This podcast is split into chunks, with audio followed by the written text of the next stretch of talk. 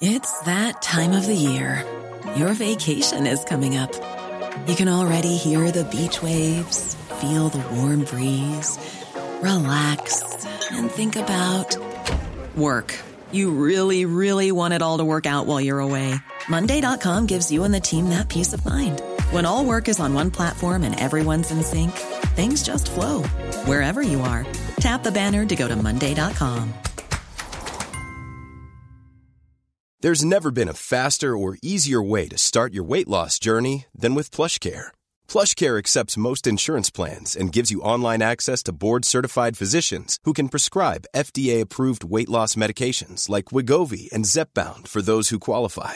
Take charge of your health and speak with a board-certified physician about a weight loss plan that's right for you. Get started today at plushcare.com slash weight loss. That's plushcare.com slash weight loss. plushcare.com slash weight loss. This is the Cork Today replay on C103. Just staying on the weather there uh, with the forecast for today. We're looking at downpours um, predicted for today uh, and flooding because of those downpours can be expected right across uh, the county of Cork because Met Éireann have issued the status orange rain warning for a number of counties and uh, one of the counties happens to be us here in Cork and it remains in place until midnight uh, tonight. Now the RSA are saying to people if you if you, you do need to go out to travel please exercise extreme caution when you're driving and be careful of debris on roads. And actually, listening to the weather forecast there, uh, with it is going to be quite blustery and breezy uh, today. So just be careful. You could have fallen trees or branches off trees. So you just need to be careful. And again, as we always suggest when we get sort of bad weather conditions, if uh, you're uh, if you are out and about driving today and you come across something, let us know so that we can give it a shout out on the radio and uh, pass it on to other uh, listeners. The RSA are saying to motorists avoid driving through flowing or standing water. And also, please, please, please be conscious of cyclists and pedestrians because you can absolutely soak a cyclist or pedestrian going through what might appear like a very small amount of water. But if the person on a bike is right beside you or is walking on the footpath, they can get absolutely uh, soaked. Now, Cork City Council, obviously on very high alert after what happened in the city on Sunday, they've issued a level two flood alert for the uh, city. And they are saying with the amount of rainfall that is due to fall, flooding is deemed to be what they're saying a strong possibility. Now, I, I know I heard on the news earlier today they're advising property owners and businesses to protect where they can their properties with sandbags and gel bags. I know they were handing out some sandbags uh, earlier on uh, this morning. Now, operation crews within the city council have already been out checking gullies, checking drains. It's been happening right across the city. The county council have been doing it across the county to ensure that they are cleared in advance of uh, any very, very heavy downpours of rain uh, today. And I read in the Echo this morning that the city council are urging the public not to report blocked gullies unless the gully is full to the metal grate with debris. As they say that when you look into a gully, they and you'll see debris. A lot of these gullies can retain a certain amount of debris and still function normally. So, do I take it from that statement in the Echo today that after what happened on Sunday, they're getting inundated with people ringing up saying that there's a blocked drain, a blocked gully in our area, and then when they go out and check, they're not completely blocked. So they're saying only report if the gully is blocked right up to the metal uh, grate. Now, Cork County Council, they have their pumps deployed and they're all on standby, particularly at known known flooding locations throughout the county. And the Echo also saying that in Fermoy, the low level flood gate that's been closed at Brian Boru Square car park. So uh, fingers crossed. We know there's heavy rain on the way, but just hope that nobody floods because really nobody wants to uh, go through what Cork City had to go through on a Sunday. So stay safe and stay dry today. 0818 103 103. We've already had a, one of our listeners on looking for advice. Please, Aidan and Bandon was on to us this morning. He wants to know does anybody know where he can buy a fold up bed. Now, it's not a sofa bed, it's the fold up bed, the kind of the old fashioned fold up uh, beds with the thin mattress on it. I'm assuming that that's what he's he's looking for. They just in their, their household they need one just on a temporary uh, as a temporary solution. Somebody in the family is not able to make it up upstairs where the bedrooms are due to a leg injury at the moment, but it's only going to be temporary until the leg heals and gets better and all of that. Uh, so therefore, they don't want a sofa bed that you know can take up a large amount of space I'm assuming it's going to be in the sitting room and the living room at night is where the fold up bed is going to be used. So does anybody know? Ideally, I'm assuming somewhere around the Bandon area so that Aidan doesn't have to travel too far. Has anybody spotted fold up beds for sale?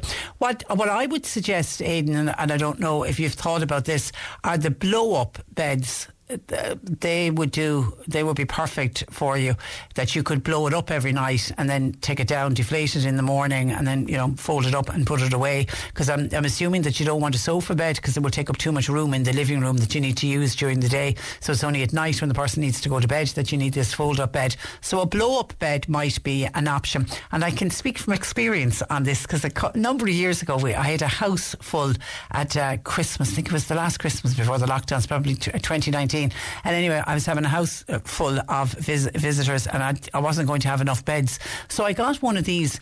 It's, it's a blow up bed. It was a double blow up bed and I got it in, in Aldi in the German retailers, and you plug it in, and it inflates. And it seemingly, I haven't slept on it, but anybody who has slept on it, I've used it many times since. Then we fold it up then and pop it up in the attic when the visitors are gone. And everybody says it's the most comfortable bed you could sleep in because when it inflates, it inflates to the height of a normal bed. So that might be an option for you as well. And you don't have to use a foot pump or anything like this. This literally plugs into the wall, you turn it on, sounds a little bit like a hairdryer, fills it up with the air and uh, switch it off then when it's inflated and off you go and then just deflate it in the morning. So that might be something else. And I don't know if you can if you can widely buy them. As I say, it was it was in the lead up to Christmas I managed to get one, but as I say, it was 20, 2019. I don't know if they're still widely available, but might be a solution for you in the meantime, anyone in the Bandon area who can point Aidan in the direction of where he can buy a fold up a bed 0818 103 103.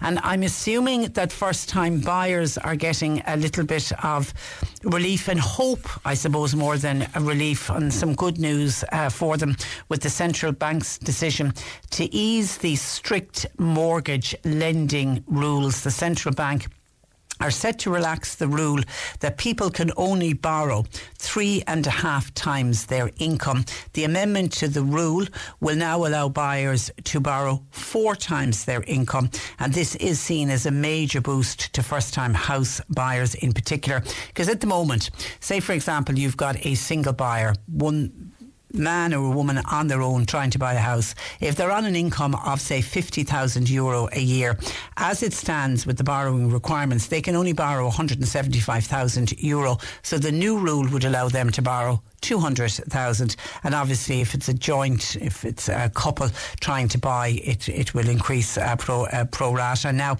but the easing of the loan to income rule it is raising some fears of this further upward pressure on house uh, prices which obviously we're already at record levels. It'll be seen by some as just stoking demand at a time when supply is so short. However the easing of the loan to income rule comes at at a time also when mortgage interest rates are rising, and that is already restricting what people can buy. Higher living costs are also acting as a constraint on borrowing because buyers obviously have less income after they've paid for the essentials, the essentials being things like fuel and food, obviously, and that they have less money. Now, I saw one mortgage broker in the paper, a guy by the name of Michael Dowling. He says the changes uh, to the rule as a mortgage broker, he says very much welcome. He says it will make a difference, particularly to those first time buyers at a time when mortgage rates are ri- rising. This mortgage broker said that borrowers uh, will still be stress tested to ensure that they can afford the mortgage. I mean, we're, not, we're never going to go back to the Celtic Tiger days where they were handing out money left, right, and centre and they weren't doing the proper stress testing and that uh, we ended up with all kinds of problems. So the stress testing will still be there. You'll still be able to, you have to prove that you will be able to repay uh, the mortgage mortgage. But of course, we have a chronic lack of homes at the moment, and that is seen as the biggest problem for the housing market at the moment. So the whole idea of relaxing the income rule is seen as a significant development by uh, the central uh, bank, and they've been adamant that the rules ensure that home buyers were not over borrowing. It's understood that there will be no changes, for example, to the part of the lending rules requiring first time buyers. They must have a deposit of, of 10%.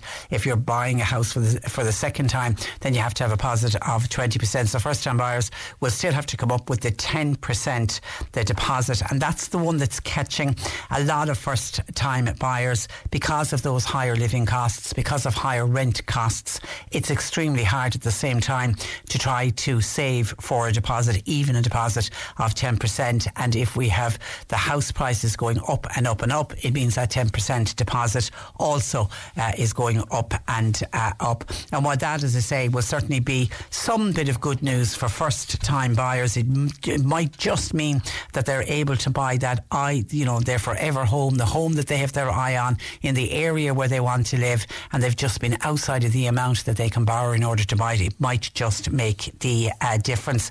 And while we're hearing about that, the Central Statistics Office have just released uh, a report showing that people are leaving it later in life to buy a home, and that is absolutely down to exactly what I've been talking about there the difficulty in saving for a deposit. And it now seems the typical age of which buyers are buying a house for the first time is now at 39, and that has gone up from 35 in uh, 2010. And I imagine if you go back even further to the early noughties and maybe back even into the 80s and 90s, you would find that people were buying their first time house, they were in their mid 20s, but it had, it had gone up to, uh, with, uh, with the Celtic Tiger and all of that, and the price of houses, it went up to 35 years of age, but it's now at 39 years of age before somebody can buy their first time home. 60% of homes are now bought jointly, according to these figures from the Central Statistics Office. And the CSO shows separate figures show that house prices are higher now than they were at the height of the Celtic Tiger uh, period. The median age of sole buyers rose from 34 to 41 if you're buying a house on your own during that uh, same uh, period. But when it comes to the joint buyers, it went from uh, 35 to uh, 38. And then they also released statistics from around the country, just looking at different parts of the country and how that's affected by age and by who's buying, uh, at what age are people buying. For example, the oldest buyers of first time homes are in County Wexford. The typical age there for buying your first time home was 49. The youngest buyers are found in Dublin City, but even when you say younger buyers, it is still at 38. It's just a year behind what the typical buyer is around the country. And of course, yeah, I, whenever I get these figures, I straight away look at the figures to see what is it saying about us here in Cork. In Cork, nine out of ten buyers bought a dwelling within the county, and that was the second. That was the highest proportion in the country, uh, followed by uh, Dublin, which is proving the point that when we are here in Cork, why would we want to leave this uh, beautiful uh, county? But I suppose no surprise to hear that people are getting older when they're buying their first home, and that certainly is down to the difficulty in saving for a deposit and and then the knock on trying to secure a mortgage. So hopefully that bit of news from the central bank uh, relaxing it and allowing people now to borrow uh, four times their income will help some. Donal in Bandon listening to me talking about the central bank's decision to ease strict mortgage lending, relaxing the rule so that people can now borrow four times their income rather than the three and a half times uh, which is there at the moment. Donal says, well, he very much welcomes the central bank news, particularly for the first time buyers. He hopes that the central bank don't decide to relax those mortgage rules further, as we saw the slippery slope the last time they started to relax rules. And Donal, uh, you know something? I don't think that will ever, ever happen again because the mortgage measures and the guidelines and amendments that are in place at the moment, they're known as macro prudential rules. And the reason that they were introduced in 2015 was to protect more mortgage borrowers and was to protect the banks from, at the time, was called another disruptive, death ridden financial shock. So, no, I don't think the, the rules, while some first time borrowers would wish that they could borrow more to allow them to buy a house, I don't think we're ever going to go back to. Remember, at one, one stage, it wasn't just 100% uh, mortgages. At one stage, some of the banks were offering 110% of the mortgage people were able to, to borrow. It was crazy, crazy time. So, no, I can't ever foresee that happening again. Thanks for your call, uh, Donald. Just on fold up beds, when we had uh, Aidan in Bandon looking for a fold up bed, just on a temporary measure, somebody has had a leg injury, will be sleeping downstairs until the leg gets uh, better. Uh, somebody suggests that you, on fold up beds, you can sometimes buy them on the marketplace and the bargain basement on Facebook. I'm assuming second hand, is it? Uh, that if you want to get one get a bargain buy, yeah, you might be able to look on uh, Facebook. And is, is it Juice? It's called in Youghal. Somebody purchased one of those fold up beds, exactly what you're talking about, and somebody got one there a few months ago, so they may still be available. Mary says Dan Joe Fitzgerald stocks them in Mallow, and then a couple of other people have been on saying that you, Argos do them, and you can actually order them online, so it could be delivered to the door. Okay, a couple of suggestions there for Aidan in Bandon. Hope you get your fold up bed bed and hope you get it uh, soon. And somebody else, sorry, just seen a text in saying they have fold up beds in the furniture and carpet shop in Leap. I saw it the other day while I was passing. Thank you for that. 0818 103 103. Text WhatsApp 0862 103 103. Cork today on C103. With Corrigan Insurance's Macroom, now part of McCarthy Insurance Group. Promoter, home, business, farm, life and health insurance. See MIG.ie. Ag fáil amach cuid denna nithe is fearlín. Seo é trúr C103 ar Kirkig.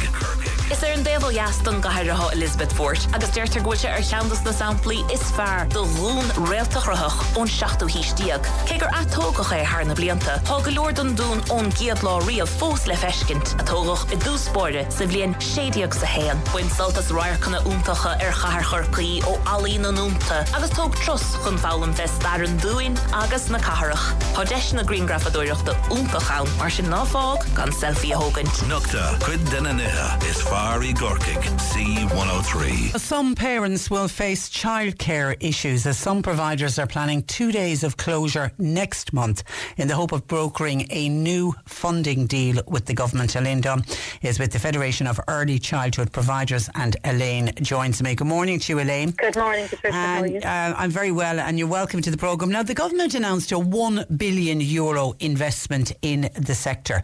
Are you saying that that's simply not enough? So what they've announced for this year is actually not one billion. It's coming in from next year. So it's this year is where the problem is. So what they've announced for this year for funding for the the sector is fifty nine million. Okay, so it isn't enough. So maybe like I'll explain the service Please do, yeah. that, that that it's affecting, and then people will understand. So you have the small ECCE services, early childhood care and education services. They're the ones that are mainly affected from the core funding because there are 1,853 of these services in this country. And out of those providers, there's 1,167 in and around that have been left out of core funding. And all we keep hearing from our minister and his department is that the, the issue here is that there's only 1%, and he's saying literally 50 service providers, and that's not true. It's a lot higher than that. And we have shown that it's a lot higher than that. And nobody seems to be listening. So in the last couple of weeks, we've seen more and more and more service providers saying they're going to close their doors permanently this time next year. We did a survey in April where 260,000 or 260 sorry providers had said that they may be forced to close their doors next year. And I actually maintain, and the, federation and its members maintain, that's going to be an awful lot higher. So the reason we are closing our doors is because we've already held three protests as, as time has gone through the summer. And now here we are, and nothing has changed. Nobody has listened to us. We have lobbied TDs. We've spoken in, in the Dáil. We've spoken so much. We've three protests outside Leinster House with invites in to speak as well.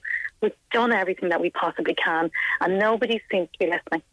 But the only way that we feel we can move forward is to actually now close the doors and show how bad this actual core funding is for those smaller service providers in rural and urban Ireland.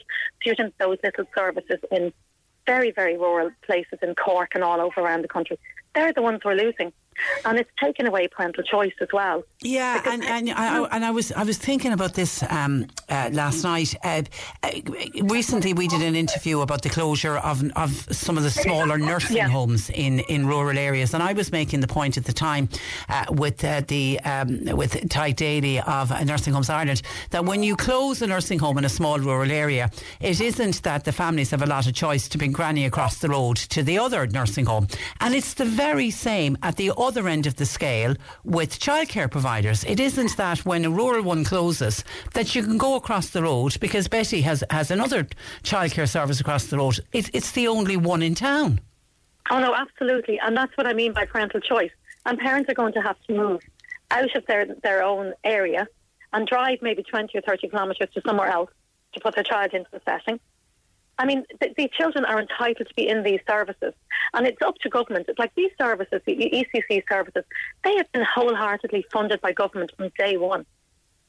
Like we're not allowed to charge fees to parents. We're not allowed to take voluntary, voluntary contributions. They're stopping us from getting anything whatsoever.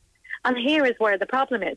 Whereas if we were allowed to accept voluntary contributions or we were allowed to charge for small optional extras, that is in our remit, not dictated to us by government.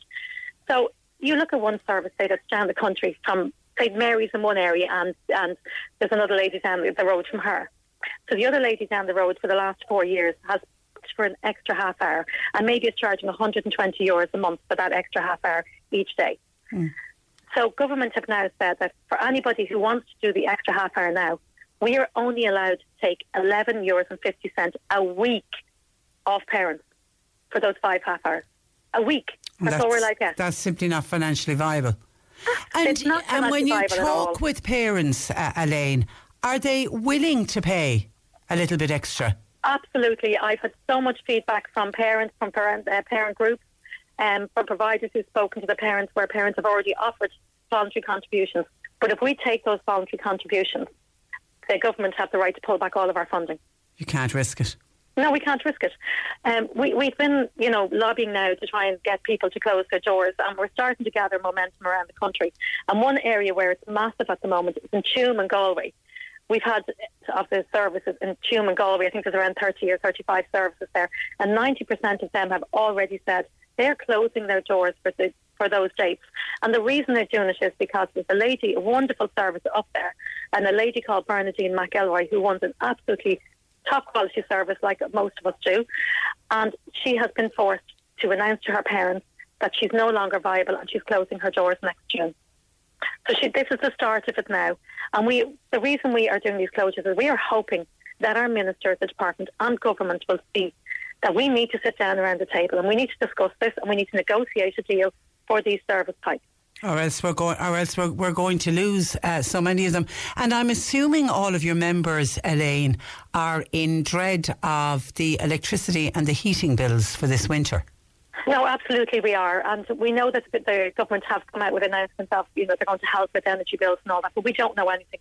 Nobody does, you know, and it's the small businesses that are having are being hugely affected at the moment, and they're the ones you can see restaurants closing, nursing yeah, homes yeah. closing, yeah. childcare facilities closing, and this is just going to escalate as time goes on.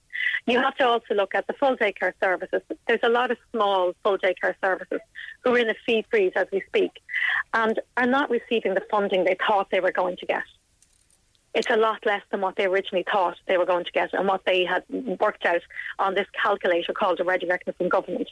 This Ready Reckoner had a disclaimer on it saying that it'll only give you an estimate of what you might be getting. Okay, but it's actually a lot less. So these services are now in trouble as well.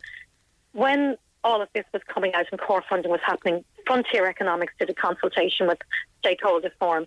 And we said on that, the provider representative said on that, please don't come in with a 100% fee freeze straight away because of everything that, like, obviously we're in the middle of a worldwide pandemic. There's a European war. There's all of these things going on that are rising costs all the time. Nobody listened to us. And now these services are now coming into difficulty as well. And I believe some of them are now going to the sustainability fund. Yet the sustainability fund that is there right now today is only for community services. So Bernadine didn't get any help because she's a private provider to give her sustainability and viability. And everybody talks about our minister, his department, they're continuously talking about sustainability. Mm. I, none of us want to be sustained. We want to be viable. And You are have to be a you are you business. hearing from owners who are borrowing from family members simply to Oh, keep the doors open? Absolutely, absolutely. And they're already in panic mode about Christmas. Okay, because they have to pay their staff all their holiday pay at Christmas time and everything else. And the funding is simply not there. So they end up going, all the holidays, public holidays and everything, they go without. And I had one provider emailed me last week and told me she had to borrow money off her 73 year old mother to pay staff wages last week. I mean, you couldn't write this. And yes, our minister's out there saying how wonderful everything is. Everybody's saying how wonderful it is. But it's not with the small and medium sized providers. Let's be straight about this. It's great if you have a, a huge number, a very, very large number of children in your service. But if you've only got small numbers, obviously the funding is going to be a lot lower. Yeah. But then uh, why yeah. why force us to fee, freeze our fees at a rate of inflation that is at 9.1%? Energy costs, everything are going up. It, it just beggars belief. Does, doesn't make any sense. So for two days uh, next month, the 11th and the 25th of November, uh, Yeah. you reckon a number of providers will simply close and parents are going to have to come up with alternative um, uh, fa- well, facilities. we're, we're to look- hoping parents will come out in support of yeah. these businesses. Well, I mean, it will, it will show parents, uh, you know, if, if your provider is to close full time, this is what the reality is going to be like. Well, no, absolutely. And we have a very good letter going out to parents in the coming days as well across sectors so that every, all the parents will read this letter and understand. And a lot of us who are the smaller providers, we've already spoken to our parents. We've been lobbying all summer long. You know, everybody knows that we have been trying to get more funding in for ECCE. But, you know, when, when there's a great yarn being spun, what can what can you do? You know, you just have to keep fighting for what you believe is, is right, Okay. and you have to fight for these providers to be Okay. viable and remain open. Okay, hopefully they'll listen, uh, Elaine, and you won't need to go through with the closures uh, next month. We'll speak again. In the meantime, thank you for that. Thank you so much. And uh, Thank you. thanks uh, for joining us. That is uh, Elaine Dunn of the Federation of Early Childhood uh, Providers, and it would be a huge, huge blow, particularly in rural areas, if uh, some of these smaller childcare providers were forced to close simply because they can't afford uh, to turn on the lights, turn on the heat, and keep the front door open. 0818 103 103. Uh, John Paul taking your calls. Can I give and thank you to Donald for this when I was asking people if you're out and about driving and you come across anything, can you let us know so we can pass it on to others? Donald says, Patricia, will you warn people, please, to watch out for deer jumping out onto the road in the Island Brack area? That's the Boherbui Knocknagree Road. Uh, Donald describes the situation as being lethal. And if a deer jumps out on a moving car, it can it can really cause very very uh, serious damage to the car, but can be very serious accident as well. So please drive with extreme care in the Island Brack area on the Boherbui Knocknagree Road. Donald, thank you for your text to 0862 103 103. Today on C103. With Corrigan Insurance's Macroom, now part of McCarthy Insurance Group. They don't just talk the talk, they walk the walk. CMIG.ie. Now, during this month's meeting of Cork City Council, the issue of scrambler bikes was raised with details of two incidents of injury by members of the public caused by scramblers, either driven irresponsibly or at very high speed. Fianna Fáil councillor Tony Fitzgerald is among those calling for parents to please, please not to buy them for their children, especially as Christmas presents. And uh, Councillor Tony Fitzgerald joins me. Good morning to you, Tony. Good morning, Patricia. Now, Tony, we've had a number of calls in from uh, listeners, uh, particularly in the city, about these scrambler bikes and the antisocial nature of them and the noise and uh, just generally speaking, people worried about them. But the two incidents that were discussed at Cork City Council, one involved a young woman and the other involved a two-year-old child. What, what, what do you know happened in those cases? Well, yes, um, thanks, Patricia. Yeah, th- this is a problem that's not only in Cork but up and down the country, and it's by a, a very small minority of people who seem to think that you know buying a scrambler bike and putting your children on them and going out into public areas is a is a good pastime. Um, and unfortunately, it's not because it gives a variety of problems to the community at large and to the people who are using them as well. Um, what we have here is, uh, you know, bikes coming out on public spaces, which are used in green areas, which belong to either either the local uh, to the local authorities, which in turn belongs to the public. And these green areas are being damaged considerably, which is, you know, which isn't acceptable. Um, the noise level attended, you know, um, focused on them is, is a great, is a huge nuisance to local residents, particularly if you're if your your your home is overseeing a green area and you see these bikes out on the noise level, that just goes on and on for a couple of hours. So um, the message is really that you know at coming up to Christmas time that you know we would be I would certainly be encouraging parents not to buy these bikes for Christmas and for their for their children because it is very dangerous. Um, some members did highlight some incidents of young people falling off them um, and you know and being hurt. Um, so there's a personal injury to the individuals. Uh, there's a noise pollution, and then there's damage to the public property. Um, that that's really in, in, in one aspect of it. But when they come on the public road or on the footpath, it becomes extremely dangerous. Mm. So people who are walking along a footpath and find that these bikes are behind them, you know, it, the people are terrified.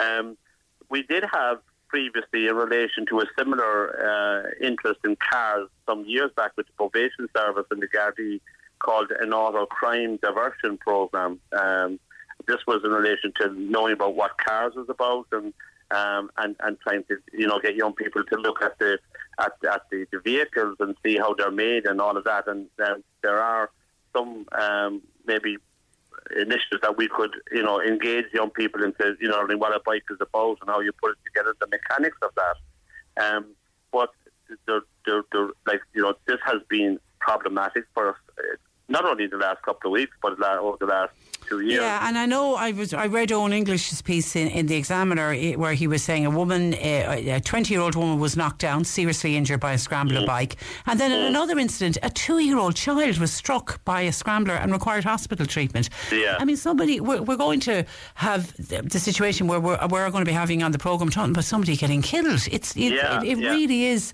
um, crazy. Yeah. What about insurance? I mean. Do they need so, insurance when they're on scrambler bikes?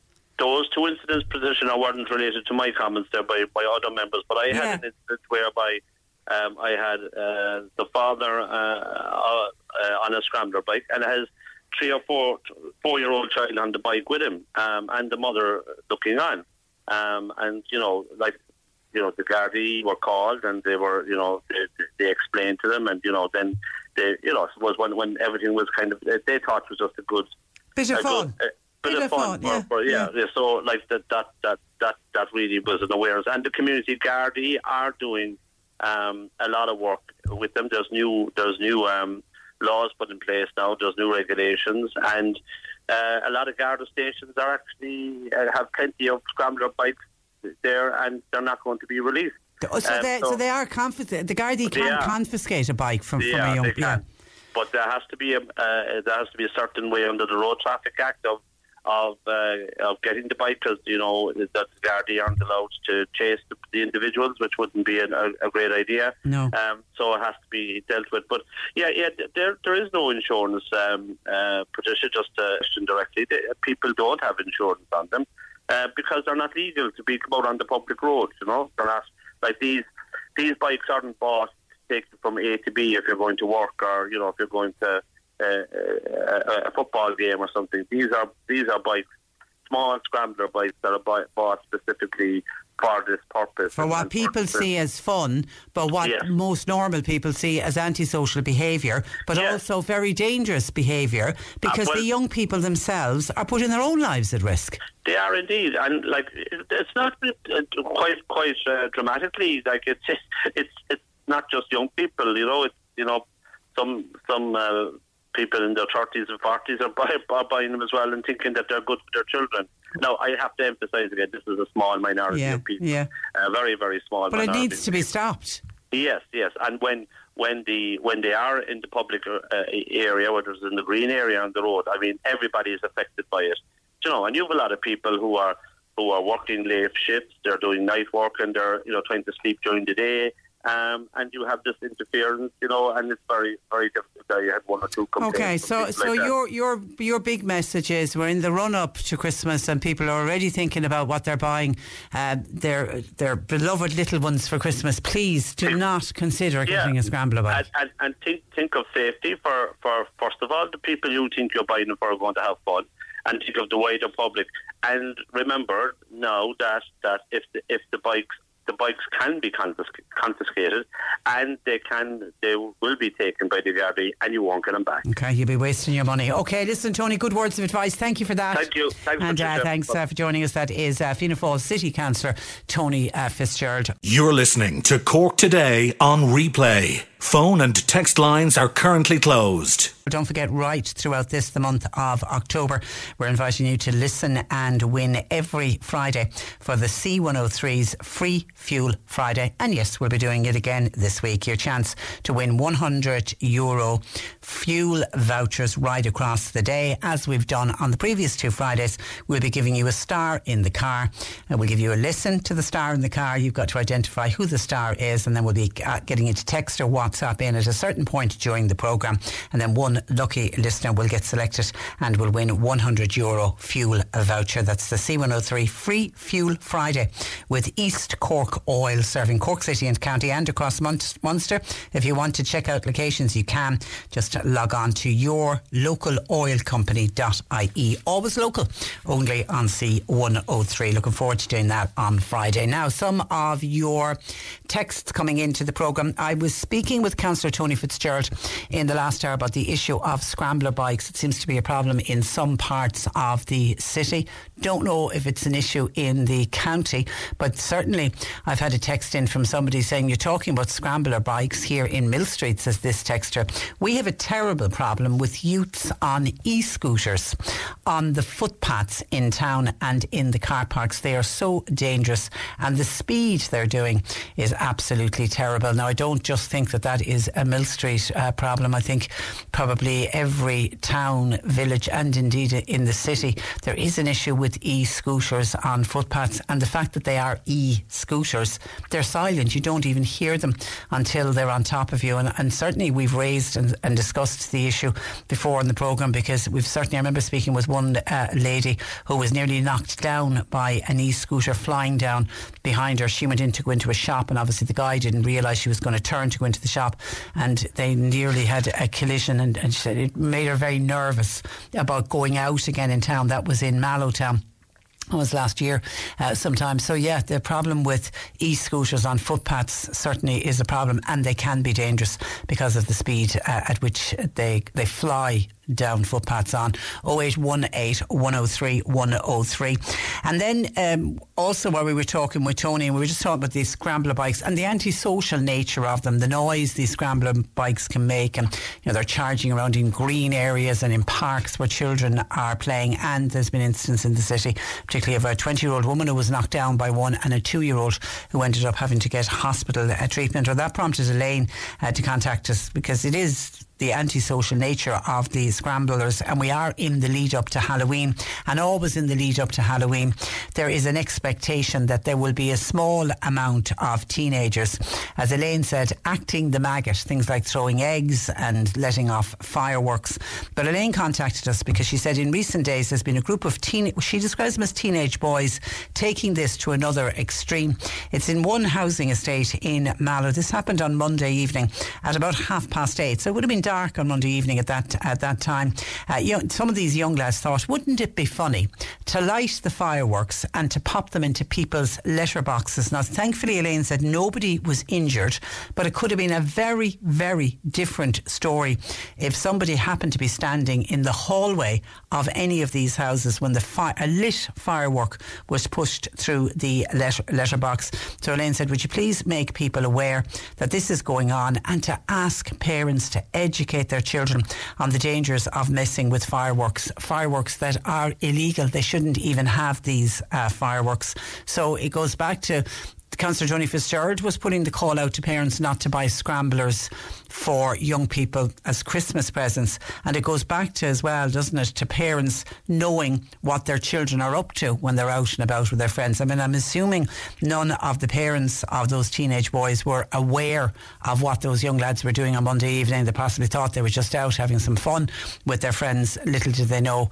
uh, what they were doing. But that that's a scary thing to happen, to be in ho- in your own house and to come uh, to come through the letterbox, an actual lit uh, fire firework mean, that could cause a fire or anything. I mean, that could be really, really uh, serious. So please, for parents, be mindful of what your young people are getting up to. And young people think, oh, it's a rite of passage and sure, it's only a bit of fun and let's let off the fireworks. And I know I was talking to John Paul in the office. We've, we've been trying to get onto the Irish Guide Dogs Association because they have been issuing appeals about fireworks uh, as well and the noise created from these fireworks and the problems that they're having with their highly trained guide dogs to the point that they have to retire some guide dogs because if the guide dog continuously gets a fright, they're not able to perform the great task that they do in giving independence to somebody who's visually impaired. And we know the time and the dedication and the money it costs to train a guide dog from puppy right through to when they're handed over to somebody who's visually impaired. It costs a lot of money and there's a lot of time involved. And it's just shocking to think that any of them would have to be retired because of some people deciding to leave off fireworks that are, as Elaine pointed out, they're illegal. You're not allowed to have fireworks in this country. It doesn't stop people getting their hands on them. And then, of course, there's always the danger because because they are illegal, people are buying them on the black market. We have no way of knowing how safe any of these fireworks are, and these fireworks that come in and they're they're sold, you know, out of the back of a van, and and somebody knows somebody who can get you a box of fireworks. You've no way of knowing is there a proper CE stamp on them, have you know, and that they can explode in people's hands, and there's injuries every year created by fireworks not being used properly, but also by illegal fireworks that are simply not up to standard. So there's, there's a lot of issues around fireworks, and we're what over a week and a half away from the midterm break when the children are off for, for the week, and that has a tendency to be the week when we'll see the most of the fireworks being uh, left left off. So please, parents, can you chat uh, to your children uh, about it? 0818 103 103. Now, also in the last hour, I was speaking with Elaine Dunn who was talking about the core funding that has been put in place by the government. And, you know, there was a lot of talk about it uh, in the lead up to the budget. And, and, in the budget, this one billion euro that's been put into the sector, and it is from next year, it's going to be core funding for, uh, for childcare providers. But there seems to be an anomaly and a problem for the smaller providers. And certainly there's a problem this year because that core funding isn't kicking in until 2023. And many of the smaller childcare providers are really struggling.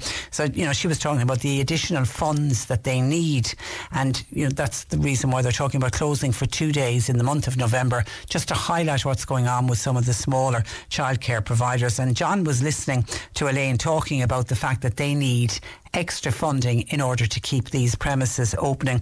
And that got John thinking about an item that he had seen in the paper and it got him pondering as to how the government decide how they spend funds that are available to them in the exchequer.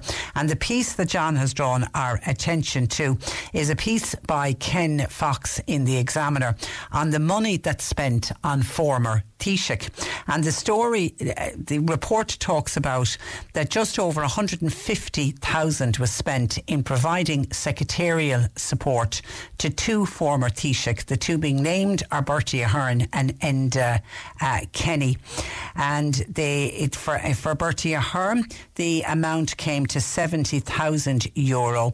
And for Enda Kenny, it was 83,000 euro. It works out at about 12,700 euro euro every month for what's been described as secretarial assistance assistance to both Bertie Ahern and to Enda Kenny. Now, what's interesting about this story is that supports for retired Taoiseach ended in 2012 and it was actually introduced by the then Taoiseach i.e., Mr. Enda Kenny. Uh, he was Taoiseach at the time. It was the aftermath of the Celtic Tiger crash, and you know lots of people were seeing cutbacks, and there was cutbacks in all departments. So Enda Kenny decided at the time that there would no longer be any more financial support to former Taoiseach. So he ended it in 2012. But then roll on a number of years, and you have Leo Varadkar taking over as Taoiseach. And when Leo Varadkar was Taoiseach, he restored this fund. And at the time, civil servants were suggesting that it, the cost could run to up to 300,000 per year. Now, it hasn't come as high as 300,000 per year, this 150,000, and I'm assuming that's the figures, is it, uh, for last year.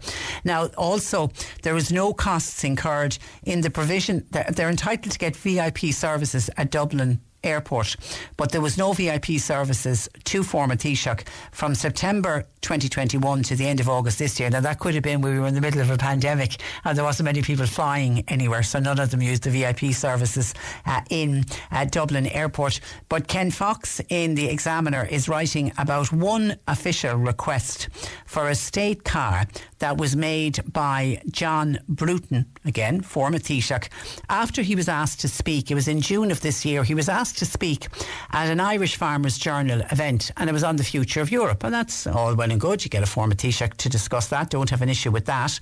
But because he had to attend this event in June, he wrote to, and I'm assuming you write to the Department of the Taoiseach to say, look, I'm doing this and I want some support. What support did he want? He's, he explained in his letter that numerous speakers from at home and abroad would be addressing the event and the event was going to be on from 8.30 in the morning until 1 o'clock in the afternoon. So he says, I am requesting the facility of a state car to attend the event under the provision that's extended to former Taoiseach. And then there was emails forward and back between the Department of the Taoiseach and uh, John Bruton and they said they were happy to accede to the request on this occasion. So he got a state uh, car. And seemingly under the current arrangements, the former Taoiseach can benefit from government support in six different, six separate ways. And obviously, one of those is that they can require a state car, the secretarial assistance. They can look for, they can go into the VIP section at a cost. Obviously, the Department of the Taoiseach will have to pay it.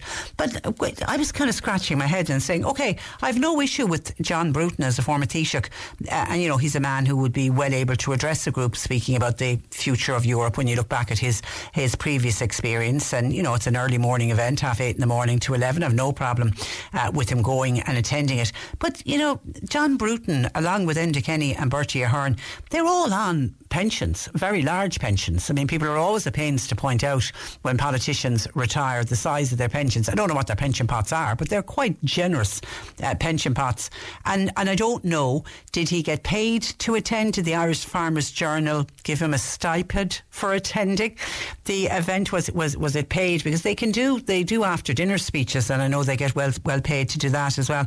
I just can't understand. If you want to go, fine, and you know you can go as a former Taoiseach, but fund your, you know, drive yourself or get somebody to drive you if you think it's too early. If you don't want to drive that early in the morning uh, yourself, I just think it's a bit, it's a bit much to expect the Department of the Taoiseach, and then at the end of the day to expect the Exchequer to expect you and me and all of the other taxpayers in the country. Ultimately, we are the ones paying for the state car to bring him to and from the event. Or if any of them want to fly out of Dublin Airport, they can request the provision of the VIP service at Dublin Airport. Wouldn't we all love to request the provision of the VIP service at uh, Dublin Airport? Anyway, it uh, caught John's eye, and he says it just struck him that here we had a group of people trying to look after our smallest in our childcare facilities and trying to look after the smallies so that the mammies and the daddies can go to work and pay tax in order to pay for the Department of the Taoiseach.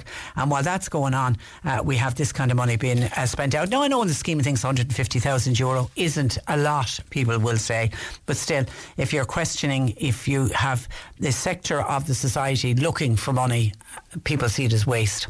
0818, now maybe I'm wrong, I'm, I'm, uh, I'm kind of with John on this, maybe others say no, it's part and parcel of if you've served your country well as Taoiseach, there should be some fringe benefits for you, including these supports for the retired Taoiseach. Your thoughts welcomed. 0818 103 103. John Paul taking your calls. You can text or WhatsApp to 0862 103 103. C103 Jobs. A van driver is wanted to deliver to pharmacies in Cork City and County. Now, training will be provided.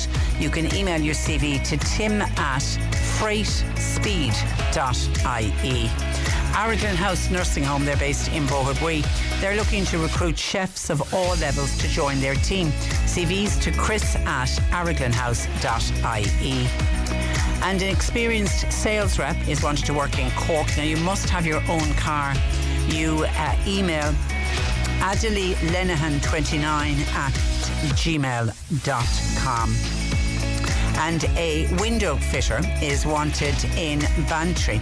Applicants must hold a full driver's license. You can call 027 66115. You'll find all the details and more job opportunities by going online now. Just go to c103.ie forward slash jobs for more. This is C103. Cork today on C103. With Corrigan Insurance's Macroom, now part of McCarthy Insurance Group. Promoter, home, business, farm, life and health insurance.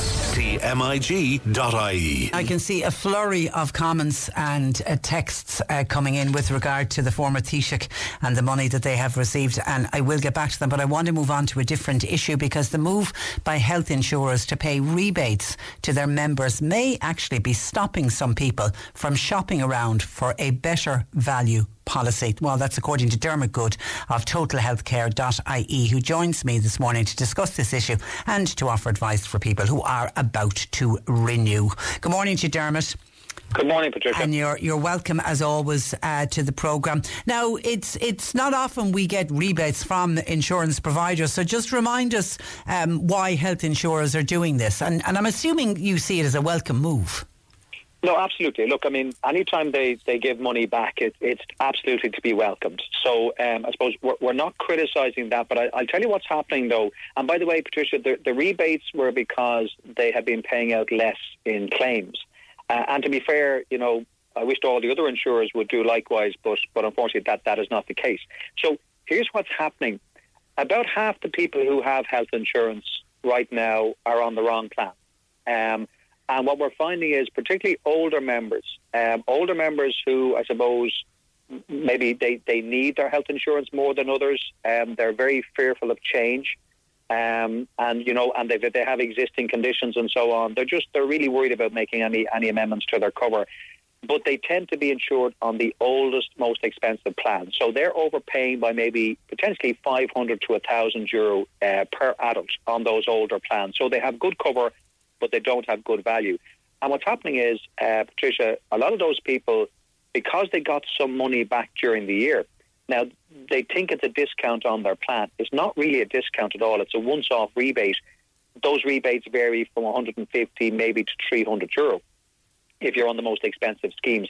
But what a lot of these people are doing is because they got money back, they're doing nothing. They're simply renewing on the same dated plan.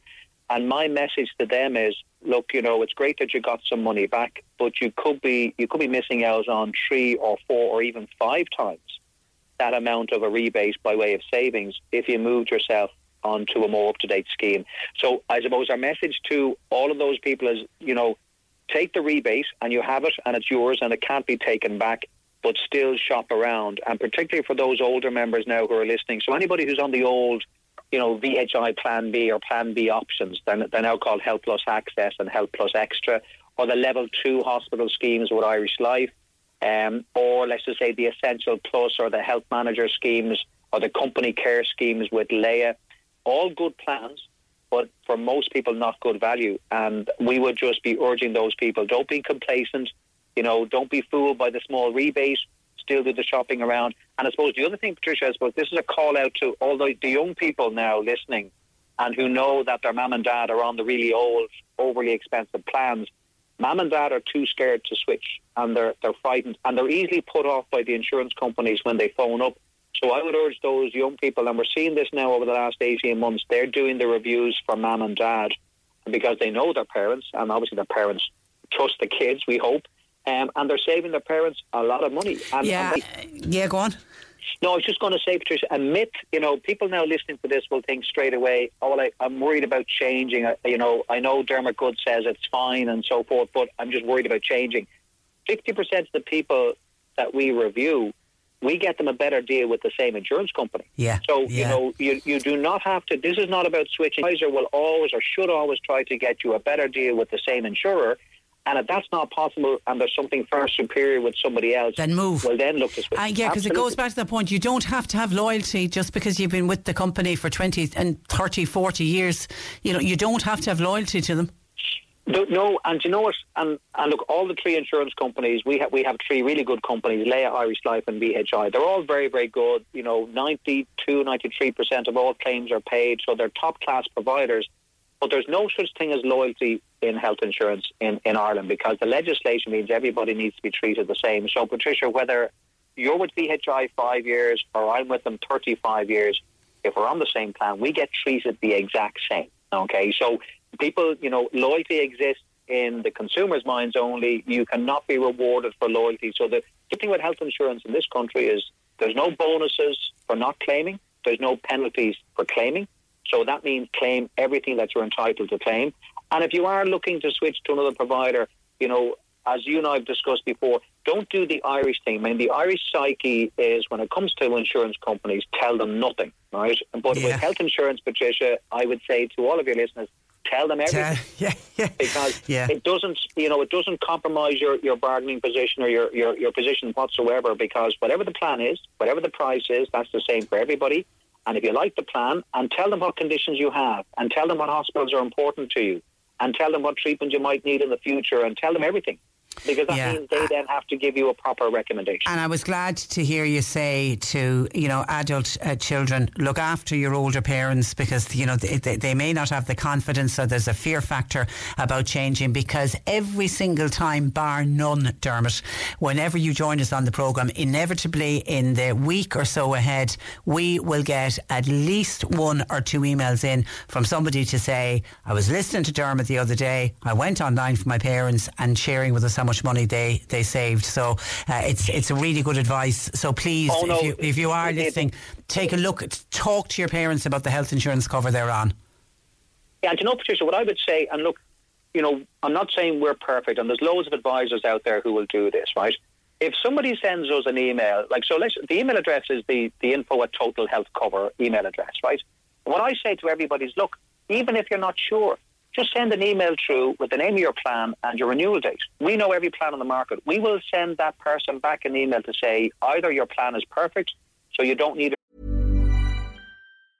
It's that time of the year. Your vacation is coming up. You can already hear the beach waves, feel the warm breeze, relax, and think about work. You really, really want it all to work out while you're away. Monday.com gives you and the team that peace of mind. When all work is on one platform and everyone's in sync, things just flow wherever you are. Tap the banner to go to Monday.com.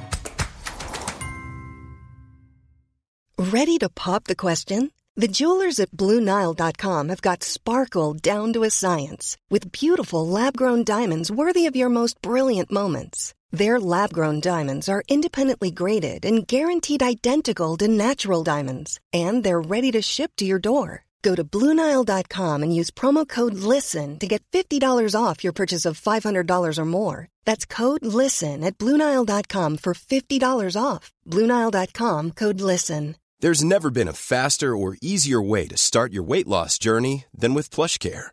PlushCare accepts most insurance plans and gives you online access to board-certified physicians who can prescribe FDA-approved weight loss medications like Wegovy and Zepbound for those who qualify. Take charge of your health and speak with a board-certified physician about a weight loss plan that's right for you. Get started today at plushcare.com slash weight loss. That's plushcare.com slash weight loss. plushcare.com slash weight loss.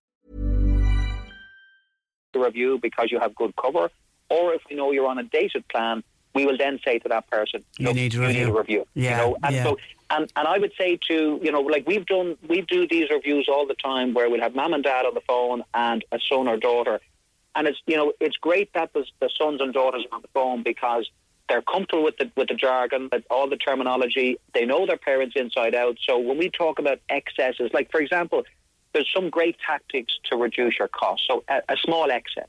So for example, Patricia, I could say to you, take on a small excess of 75 euro per claim. That's only for admissions to the likes of the Bon Secours or the Mater Private in Cork, and it's on the total bill. A lot of older people mistakenly believe it's per night. So, you know, sometimes having somebody there who knows your requirements and knows what you need, and they'll give you the reassurance, you know, and, and I'm talking, like, if we were only talking about saving people maybe 100 euro each, you, you would say, well, why bother? The savings, Patricia, are phenomenal. So, for example, anybody on the Health Plus Extra with VHI, that's 2,740 euro. I mean, they can go on the Advanced Care 50 day to day with VHI, 2,000 euro. Okay, and in my view, it's actually probably a slightly better plan. They could switch to other corporate plans in the market that are priced now at just under 50 and 100 euro. So somebody could potentially save 1,200 euro per adult. Goodness That's me. 2,500 euro for a couple. Like Patricia, that would go. That's a lot of money. utilities. That's a lot of money, and I, I can see actually I've got a couple of, a number of calls in, but two of them are discussing the same plan. Sim- Simply Connect Plus with uh, Laya. With Laya. And Leah Nora has been on, and Carmel has been on. Nora said, "I'm happy with the cover and the cashback on the day-to-day expenses, but I'm wondering, uh, would um, Dermot recommend is there a better plan?" No, do you know what I'm going to say now to both of your listeners? Super cover, 1,471 per adult. If they're happy with that plan, stay as they are. And the reason being now, Patricia, that plan gives fantastic money back on routine expenses, 50% up to 1,000 euro. And that plan has full cover for hips, knees, shoulder replacements, the removal of cataracts. But I would urge anybody who's on the VHI Health Plus Access or the VHI Health Plus Extra you know, who wants to keep the same type of cover. That's the plan they should look at, and the savings will be between 700 euro and 1200 euro That's incredible. That's just incredible sums. Geraldine was on to us to say uh, she was forced to cancel her health insurance cover about 10 years ago. She's now looking to get health insurance back. She's in her 60s. She's wondering will her age come into it when she goes to, uh, to Okay. start a new Now- policy? It will, but maybe not, not not as bad as Geraldine might think. So here's what happens. Um, if Geraldine goes to rejoin, and I would suggest to Geraldine get back onto her previous insurance company because what will happen is, so once you're over 34, so on paper, anybody who is 60 has a 26 year age loading. That's 26 years by two, which is a 52% loading. So in other words, you have to pay a penalty of 50, 50 odd percent. However, Geraldine will will get full credit for her previous membership. So let's just say Geraldine had health insurance cover for 26 years, albeit 10 years ago. She will be entitled to full credit for that. That means, Patricia, she may be able to eliminate her age loadings completely. So I would suggest to that person, get back onto your previous insurer and basically uh, get them to confirm exactly how much cover you had previously, and then they will work out the loading. You may have no loading whatsoever, but I would, I'd love to say to people they don't need private cover. Unfortunately, you know, you don't need me to tell you just how challenged the public system is Yeah. right now, and that's Yeah. going to get worse for the next five to six months. I would say to anybody, you know, who wants to have now, not everybody, you know, believes in private cover, but if you want to have control over who you go to and which hospital and when you see them, and, and if you want to have that access, particularly for routine treatments, Patricia, you have to have private cover or you need to have a lot of money. So I would suggest to people, you know, um, like bear in mind right now, if you end up in the public system, anybody over 16 will be charged 80 euro per night. That's, you know, in CUH or whatever, you're going to be charged up to 800 per year anyway as a public patient. You know, if you add maybe 100 euro to that, you can get private cover. So, for example, really good mid-level deals for anybody thinking of joining. Um, benefit access 300 with Irish Life, 864. The Signify plan with Laya, 926. Or the Enhanced Care 250 with VHI, 974. But they will cover you in every public hospital and also the private hospitals in Cork as well, you know. So they're the kind of plans people should be looking at. Okay, But needs to get onto her previous cover. previous Okay, uh, because Lorraine has been on, uh, herself and her husband in their early 30s. They have two children. They've never had health insurance uh, before, but it worries Lorraine. that every time she turns on a news bulletin or sees anything in the paper about waiting lists, uh, etc., what would Dermot suggest as a starting out policy? They do have a large mortgage at the moment, so money is Yeah. tight. That's the problem people are finding themselves in. It is, but you know what I would say now, and good timing in terms of this interview, Patricia, because Laya Healthcare, as it happens, have a deal that finishes at the end of this month where you pay for the eldest child under 18 and you get the second child for free. So I would suggest Lorraine contacts Laya, check out, and let's assume entry level cover is all they want right now just to get on the ladder. Check out the Assure Protect scheme with Laya, which is about 500 per adult. It'll be about 160 euro for the eldest child. But then the plan to ask for for the second child under 18 is called Essential Connect Health, and that plan is free. So if Lorraine likes that, she can basically, and there's no, she will not get that deal with VHI and Irish Life, but that deal finishes on the 31st of October. So get in I now. would suggest she gets onto Laya right now, get a quote, get them to go through it, and that's where she should start. Yeah, and with most of them, you don't have to pay up front, you pay monthly. Most of them are paid monthly. You can pay it? monthly by direct debit. Laya Yeah. do have a 3% surcharge, extra charge, let's just say, uh, for paying monthly by direct debit. But I'm sure Lorraine can ask them, will they waive that because they heard about it on your your radio show. Best of luck Try- with that one, Lorraine. try anything. Now, there's a lot of people asking, and this comes up again every time I'm talking to you. People with existing illnesses, and, and one listener saying, "I'm trying to get my mother to change. She's been on one of those old v, the old VHI plans that Dermot is talking about. She thinks because she has arthritis as an existing medical uh, illness that she can't change." No, and this is a myth that comes up all the time. Um, so the legislation is very clear on this. Excuse me, once you've served your five year pre existing exclusion, so if I'm five years with one insurance company, I beg your pardon, and I have existing conditions, once I'm five years, I have served my waiting period. I now am covered for those existing conditions, whether I stay with the same insurer or whether I switch to another insurer. The other insurance company will only want to know how long have I been insured, number one, and number two, what plan that I have, just to make sure I'm not bumping up my cover. But but here's here's all that people have to do, Patricia. Let's take that lady, right, or that person trying to look after her mother. Phone the other insurance company that you're thinking of switching to, and tell them everything that that your mother has. Tell them exactly what condition she has, arthritis, what surgery she may need, what her preferred hospitals are. And then they would then have to tell, they will on the phone, they will tell her mother, no, you are going to be fully covered for that on this plan because you already have existing cover for more than five years. We'll just need evidence of that. But there will be no issue. Look, we have been, and all brokers in this area, switching people from one insurer to another, you know, for the last 20 years. Once it's approached correctly, and once you engage with the new insurer, disclose everything, ask them to confirm everything. People are shocked sometimes, you know, people will say to us all the time, I'm sorry I didn't do this 10 years ago because I've been paying, you know, extra money. Better late than never, but but the key thing is not to stay on the old plan for the wrong reasons. So I would suggest, you know, engage with our current insurer first and then look at the other plans that are out there. Disclose everything and, you know, and then switch. If you like the answers, everything that they say to you will be recorded. Switch away. Okay, and Lucy is trying to help her grandfather who's asked for help with renewing his health uh, insurance. Can Lucy engage with the health insurance company or does her granddad have to be on the phone? Okay, now this is where the joys of GDPR. So ideally, Lucy would be with her grandfather when she phones the insurance company. And normally, what the insurance company will do, they'll simply say, "Look, can you just put your grandfather on the phone just to get his consent that we deal directly with Lucy?" And and so most times that's it. And then they will they will put Lucy on the policy as an authorised contact. So okay. if Lucy phones up again, they will deal with her. Otherwise, sometimes what, what you can do is literally a handwritten note from your grandfather or your parent or whatever to say, you know, where they will simply say, I authorise uh, the insurance companies to deal, let's just say, with this person on my behalf, and here's my name, my number, and whatever, my email. The insurance companies, to be fair, they they want to help people, but they obviously have to be careful that they're if they're discussing somebody's specific cover requirements and their existing yeah, policy. Yeah they do need consent. But to be fair, there's various ways around that. And the ideal thing is you are there with the person when you phone the insurer. Speakerphone. Once they speak them. Put yeah, them on, put them on exactly. speakerphone. Okay, final one. One plan plus with VHI. Do you deem that a good plan for a single person? Okay, so here's what I'm going to say about that plan. It's about 1,155 per adult. So here's the thing, Patricia. They're not overspending, but it's not a corporate plan. Okay?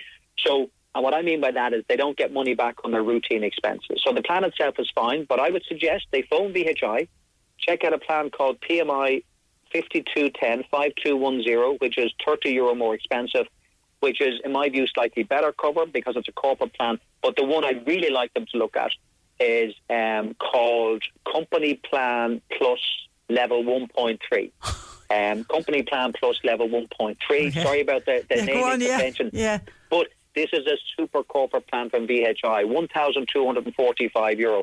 It's got better cardiac cover and it covers the same hospitals, but now that person will get back 50% on all their outpatient expenses up to 1,000 euro into their hands. So all they have to do, phone up VHI and just ask them to go through PMI 5210 and company plan plus level 1.3 and, and then they can make an informed decision. To be fair to the insurance companies, if you phone them up and you tell them what plan you have and you tell them what your requirements are, you know, they are very, very good at trying to help people, but you need to do a little bit of homework before you phone. Okay, all right. Why do they make it? It, it always seems to be uh, so complicated. And this, we're coming into, I'm right in saying, the, the busiest time for renewals, isn't it, the end of the year?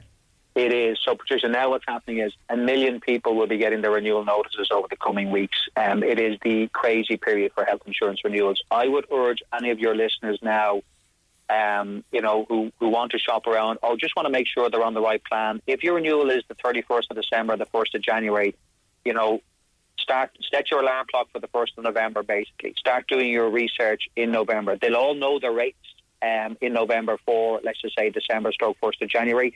It just means you beat the rush. You have your homework done. You can put everything in place by the first of December, and then you're not trying to do this over the Christmas, over the holiday period when everybody well, is life trying is to just busy. and, and yeah. it's impossible trying to get through, you know. So I would just urge people. And by the way, just one last thing on this. Some people might be thinking right now, well, you know what, it hasn't gone up, so I'll just stay where I am, and that inertia. But I would say to you, if you could save 500 or 1,000 euro on your existing cover by shopping around, you know, you can put that towards gas, electricity, and all those other bills that are just literally going through the roof Mm. Yeah, right now. I, so I think don't this, be complacent. Yeah, I think this year that I think this year everybody is watching every single red cent. You're always a mine of information, uh, Dermot, and people can uh, access uh, more information from Dermot on uh, totalhealthcover.ie. Always a pleasure, Dermot. Thank you for that. My pleasure. Thanks, for Patricia. joining us. Cork today on C103. With Corrigan Insurance's Macroom, now part of McCarthy Insurance Group. They don't just talk the talk, they walk the walk. CMIG.ie. Once again, Skibbereen Lions Club is organising the Skibbereen Charity Adventure Race with 100% of all competitors' entry fees going to charity. To chat about this year's event, I'm joined by Ollie Farrell, who is the race director. Uh, good morning to you, Ollie. Good morning, Patricia. Thanks for having us. Yeah, you're very welcome to the programme. Now, I suppose let's start at the beginning. For people who know nothing about this adventure race, uh, tell us what it entails. So, it's a, an adventure race. So, as distinct from a triathlon, there's a little bit more of a challenge to it. Um, so, you've got a, a bike, you've got a run, but we've also got a kayak, which adds a certain amount of novelty that's that's not in other events. So, the three of them. And there's three categories depending on how much you're up for. We have an expert route, which runs over 80 kilometres. We have sport, which is 55 kilometres. But then we have our taster event, which is very suitable for beginners. And that's um, anybody that's thinking about taking something on for the weekend, that's the one to look at. It's only a six kilometre run and just under a 20 kilometre bike. So very doable. Oh, just like that, very doable. Just like that, yeah. But good that you're you're you're you're you're you certainly have something for all levels of, of fitness there. It's now in its uh, seventh year. Do you have competitors who, who have done this in previous years coming back to you? We have time and time again, and it's as much for the event, I suppose, the scenery as well. It's a beautiful course, but also the the atmosphere. Uh, it's run totally by volunteers, and then on the day we have over a hundred marshals out, and they're all volunteers as well. So the atmosphere on the day is fantastic. So we do. We get a lot of people coming back time and time again. And, do, you, do you limit the number of competitors, or is it open ended? We have a limit, but there's still room. Is there? Okay. We have room right. this year, yeah, yeah, yeah. Uh, d- I, am I'm assuming it didn't happen during COVID times, did it? It, we had to miss, I think we only missed one year due to Well COVID. done. Well done. And we Well done. got back, yeah, yeah, we got back last year because it was this time of year and things were just starting to open up. Okay, so it's, we it's- had to take we had to take the various precautions, but we um, yeah we managed to run it. We've a good organising well done. committee Well there. done. And it's on. It's happening this Saturday. So this Saturday, the race starts in the morning. The experts go off at nine o'clock, and the tasters and sport they go off at half ten. So again, plenty of time for people to get organised and get down there. But if people still want to register, they they, they, they can. There are, So- there are So we can register. Yeah, we need to close our registrations. We need to close our entries tonight, actually. So it really just gives people all this afternoon and tonight to get registered. And you mentioned the safety marshals. Are you still looking for people to help out, Ollie? We anybody that's available to help, I can give you a phone number or I can Please direct do, you yeah. to a website. Yeah. So the phone number for marshals, and if they can either text or WhatsApp, it's easier. It's 086 326 4001. Okay, if anybody wants to help out on the day, and then it is all about charity. I mean, it's it's in the tit- title. Uh, which charities will benefit from the race? So it's Skibbereen charity. Over the last seven years, we've brought in over 200,000. So that's approximately 30 per annum. And we distribute that through the Lions Club. Lions Club is essentially an umbrella charity. And then we're able to distribute that locally. So typically we've supported, I heard you mentioning the childcare facilities, so we've supported some of our local childcare facilities there, Bright Beginnings, but also the local hospitals, COPE, CoAction, the, the schools. So really it's... Um, well done. Well it, it gives us the opportunity to support whoever has the need at a particular time, really. Are you taking part yourself, Ollie? I'm not. I've never done it. I was going. I was going. To, I was then going to say, are you an elite, a sport, or a taster? And no, I think I'd be taster. I've never done it. So a lot of our committee did it the first year we Did ever they? did it. Yeah. and I wasn't with them at the time. So And do maybe I'll resign from race director this year and I'll have a go next. And you, might you might be elite by the following year. You never know. And do do people come from other parts of the country? It isn't just locals. We get them from all over, yeah. Ah, yeah. Predominantly local, uh, and I suppose for the taster especially, we'd be drawn, but all the way from Cork City down to local and on as far as Kerry. But Um, for the experts, it's a national series. It's actually a national series of races. Ah. We're one of them. Because I was going to say, are these people that normally do triathlons? They they actually do adventure races, which are more climbing. They'll be hiking over hills and going through rougher terrain than you would on the tries.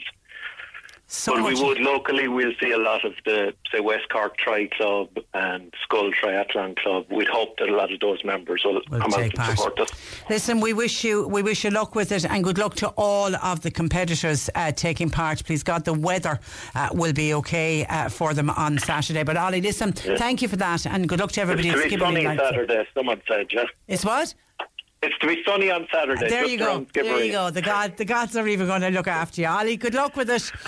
and uh, very much, thanks, Patricia. thanks a million. That is Ollie Farrell, who is the race director from Skibbereen uh, Lions Club, and you can check them out online www.thescar s c a r thescar.ie or that number once again if you'd be willing to be a marshal on the day and help to do a bit 086 3264001. Cork today on C103. With Corrigan Insurance's Macroom, now part of McCarthy Insurance Group. Want great advice? You know who to talk to. CMIG.ie. You're listening to Cork Today on replay. Phone and text lines are currently closed. An amount of people reacting to my piece with uh, Dermot Goode of totalhealthcover.ie with people wondering does Dermot have a telephone number that they can contact them, him on? He, they don't. They operate online. If you go on to their, they have a really good website, totalhealthcover.ie.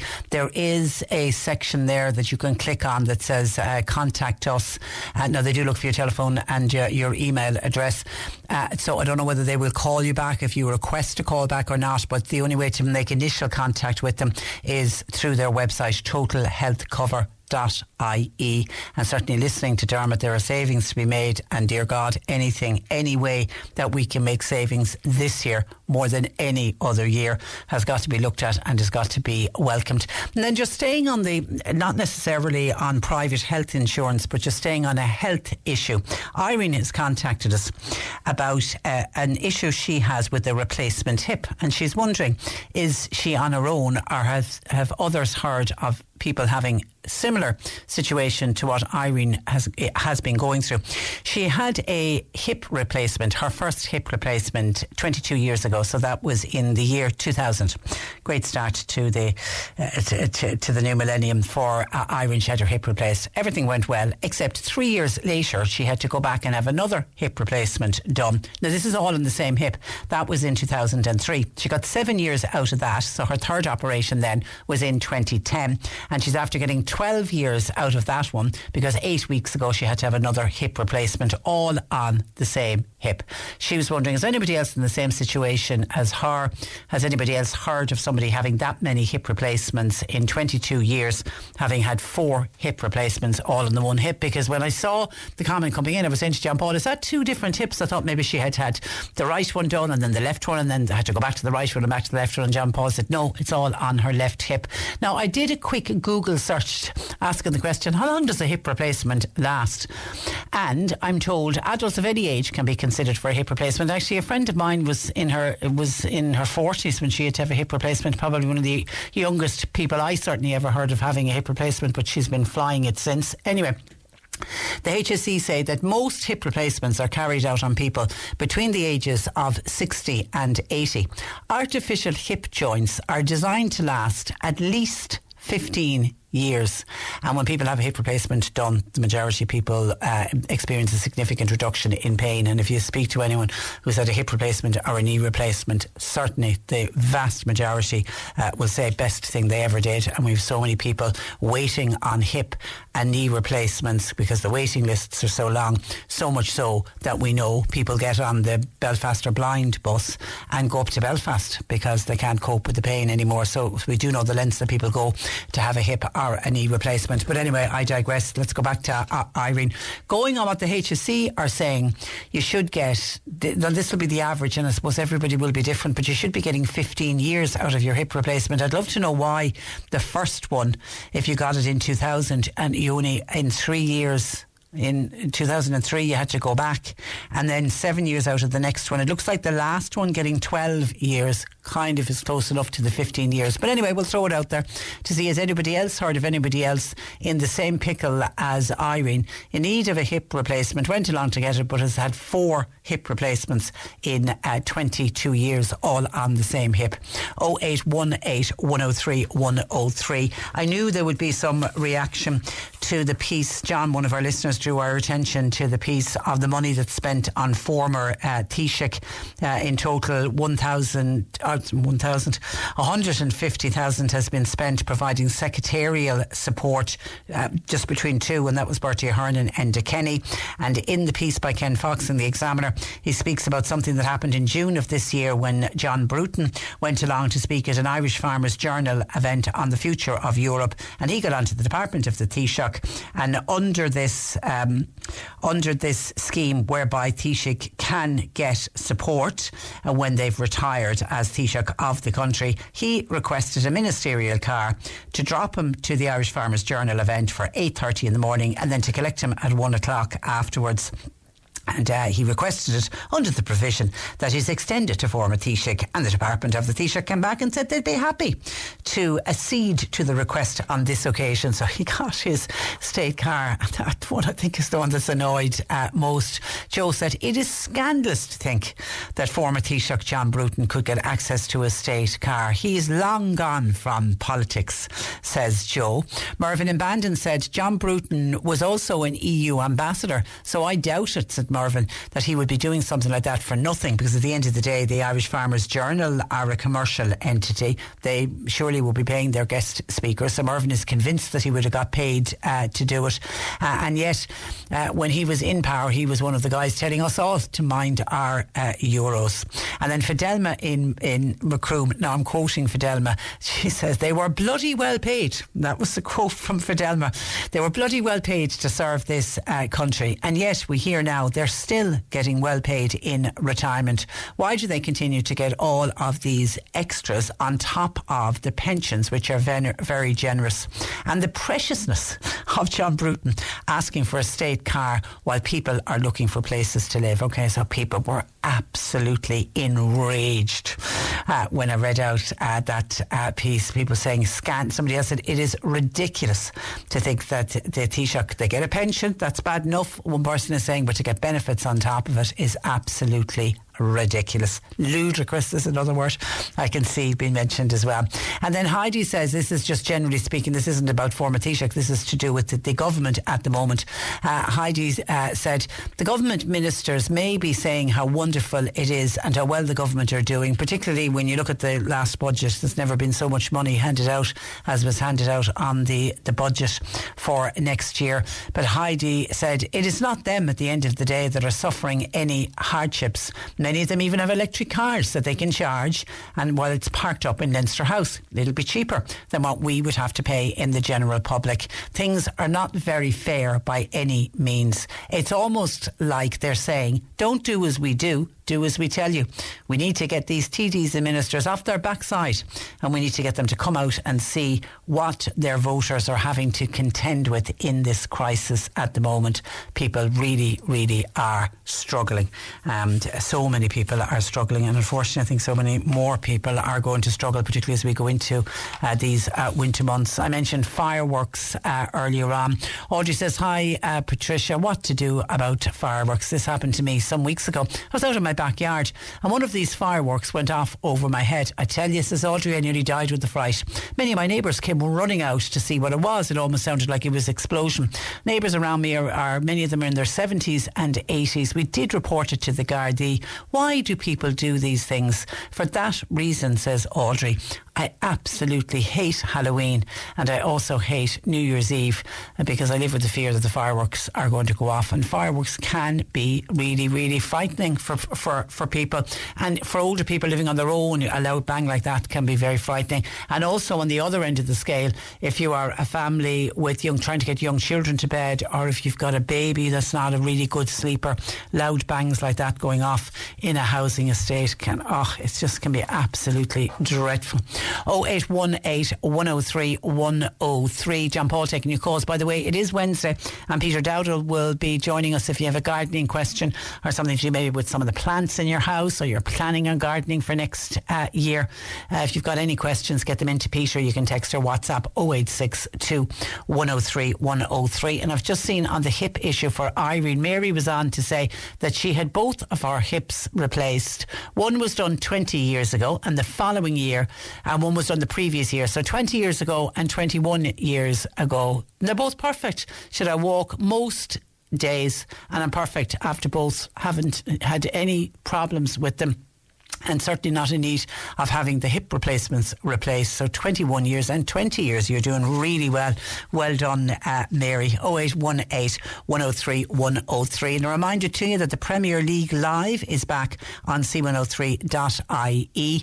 This is with uh, Trevor Welch this Saturday from midday, powered by Talk Sport. We'll be bringing you live coverage of Nottingham Forest versus Liverpool. That's at 12.30. Man City taking on Brighton. That's at 3. And Chelsea would take on Manchester United. That's our final match at half past five. That's the Premier League live online with Harvey Norman, your home of the big screen. Listen Saturdays on the C103 app or you can go to c103.ie. The C103 Cork Diary. With Cork County Council delivering roads and housing, community and business supports all across the county. See corkcoco.ie. A reminder that registration is still open until the 28th of October to enter your scarecrow in the annual Leap Scarecrow Festival. Registration is free and the first prize is 200 euro. For full details, you can check out their Facebook page, Leap Scarecrow Festival. Kildorrery Home Bingo books, they're also on sale in the post office, the community office, Centre and Myers Maxwell in Mitchelstown.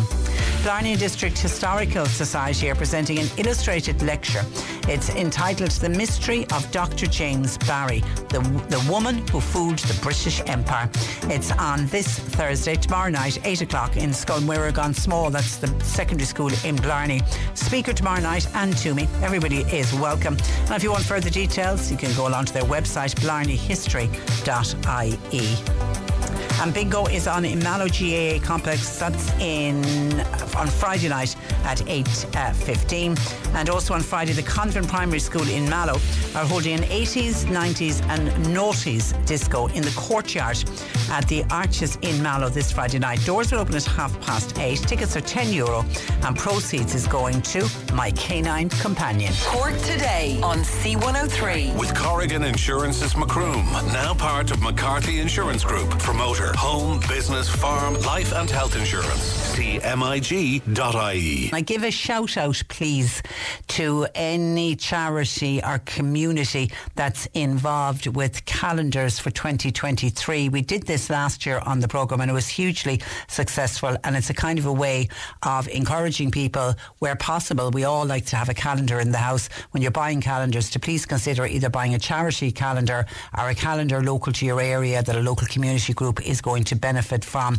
And what we did last year, and we're doing it again this year, we're asking anyone that's involved in calendars to send us in a copy of your calendar, please, so that I can have a look of it and then I can talk about it on air and I can let people know that the calendar is available. And if you want to include uh, when you're sending it in to me where the calendar is on sale and how much the calendar is, so that I can encourage other people in your area to buy it. And the first of the 2023 calendars arrived on my desk this week.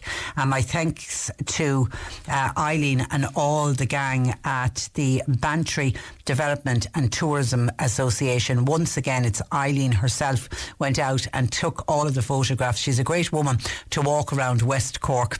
Uh, so she brings her, her camera with her and she takes photographs and then they go through all the photographs uh, kind of in the middle of the year and they decide what they're going to include in the calendar for next year. And the calendar now is out. It's Bantry and Beara on the Wild Atlantic Way 2023 calendar. And as was last year's, it is absolutely stunning. I'm looking at incredible pictures of All Alone in Glengarriff Nature Reserve. Vaughan's Pass in Bantry is stunning beyond belief.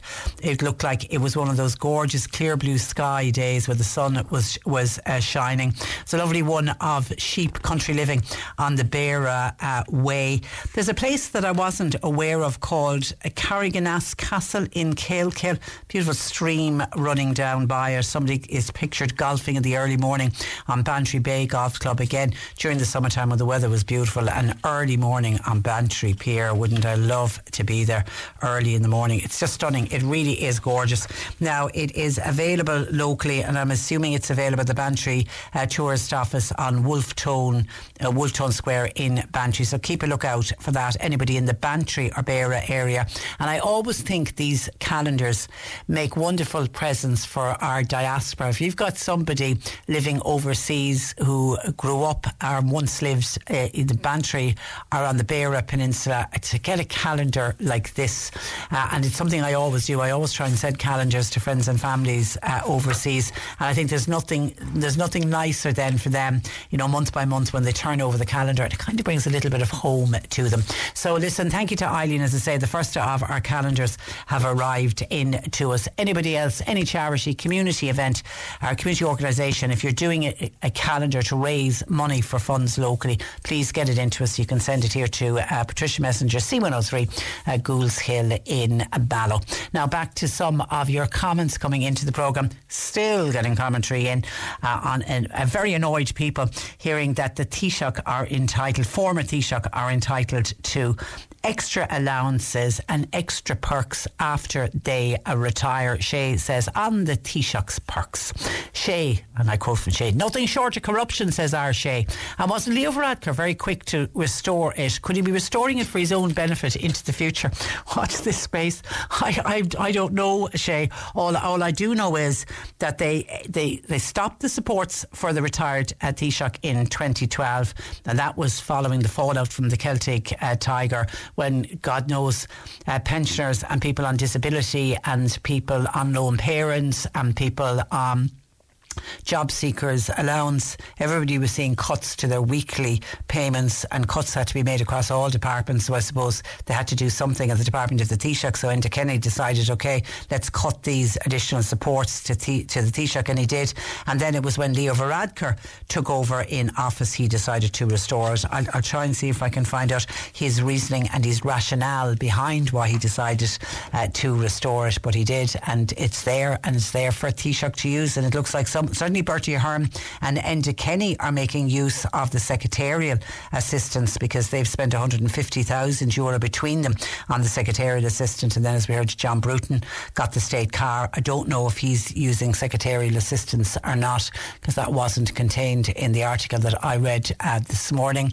Somebody says uh, this. Somebody says Patricia, this is on John Bruton getting a state car to go to the Farmers Journal event. They can't pay for a car, and the size of their pensions, their pensions would be 10 times what an ordinary Joe Soap gets. The mind uh, boggles. And Dan says, Patricia, just to add to the cause I've been annoyed with Taoiseachs and their pensions, they not only get a Taoiseach's pension, they get a ministerial pension if they were a minister, and most Taoiseach would have been a minister at some stage, and they'll get a TD's pension because in order to become a minister, in order to become a Taoiseach, you had to be a TD first. Uh, not to mention, they're also getting fuel, fuel, a, a petrol allowance or travel allowance. Do they get travel subsistence? Would they get that? When they when they retired, I don't know. But anyway, Dan is very annoyed on the amount of money that they're already getting without then on top of it getting these additional perks that most people didn't seem to know about. 0818 103 103. Can I just, because this came up on our programme after the budget when we were going through all the different things that were announced in the budget, particularly the ones that were announced to try and put some money back into everybody's uh, pockets and helping out with the cost of living. One of the items that was mentioned was for people uh, renting that they would be able to t- uh, claim back a tax credit on the rent that they pay. Now, some people say that it doesn't go far enough and that more should be given, but others say, look, whatever little bit renters can get, uh, they'll take. But when we were discussing it the day after the budget, we had a number of parents contact us who are paying the rent for their sons and daughters that are in college, and we were trying to, they were trying to find out could they claim back this tax credit on the rent that they're paying for their children. And we were told at the time, no, they couldn't. If the son or daughter has some kind of a part time job, and I accept that a lot of students will have part time jobs, then the son or daughter certainly would be able to claim it back. But then we had parents saying, well, no, my son or daughter is too busy at college, is not working, they're not paying tax, and we're paying these huge sums of money every month on accommodation. Well, there's been a change of heart. Parents who, who now pay the rent of their children third level education will now be be entitled to the renter's tax credit under new proposals. The Finance Minister, Paschal Donohoe, uh, got together with the Education Minister, T- Simon Harris, and they've decided, in their wisdom, to extend the rental tax credit to parents who pay the rent for their sons and daughters attending college and where the student the student must be in a tenancy though that's registered with the RTB but in fairness to, to people who are renting anyway. They have to be, in order to claim this tax credit, they, the house must be registered with the RTB, so the same rules will apply. Simon Harris, Minister for Higher Education, said we heard from students and their parents about the importance of making sure that they would benefit from this rent tax. They listened and they said, I'm pleased to confirm this was yesterday that they can now uh, do it. So students who rent a room or pay rent they they themselves, the students or their parents now will receive the, the credit, which is 500 euro per taxpayer per uh, year. The maximum tax credit of 500 euro uh, it applies, or it's a thousand euro in the case of a jointly assessed couple. The re- relief, by the way, will be given on foot of a claim be made to revenue by the individual. So you've got to get onto revenue to tell them that you are paying that. But that's listen, it's not a lot, but it's 500 euro more than you would have had at the start of this year. So it's it's it's a little for for some. And then another way that people can save money, and we touched on this on the programme with the number of learner drivers. Now, we were talking about the number of learner drivers that have been on the road for more than 22 years, wasn't it? With one cohort of people, I think about 5,000 people have a learner permit for the last 26 years. And we did hear, I remember there was one listener in particular, uh, bless her heart, 15 years she's on a learner permit, not for the want of trying. She has tried and tried and tried and, keeps failing her uh, driving test. Well, for the younger females that are on learner permits, the young, uh, the young ladies that are learning to drive, they'll be interested to note that women drivers are paying over the odds for their motor insurance. Why? Because they're less likely, it seems, to take a driving test. Because of that, more women are on a provisional licence, and of course, insurers then are loading the poli- policies because they don't have a full licence. And this is a, a quote coming out from an insurance broker called Miss quote.ie.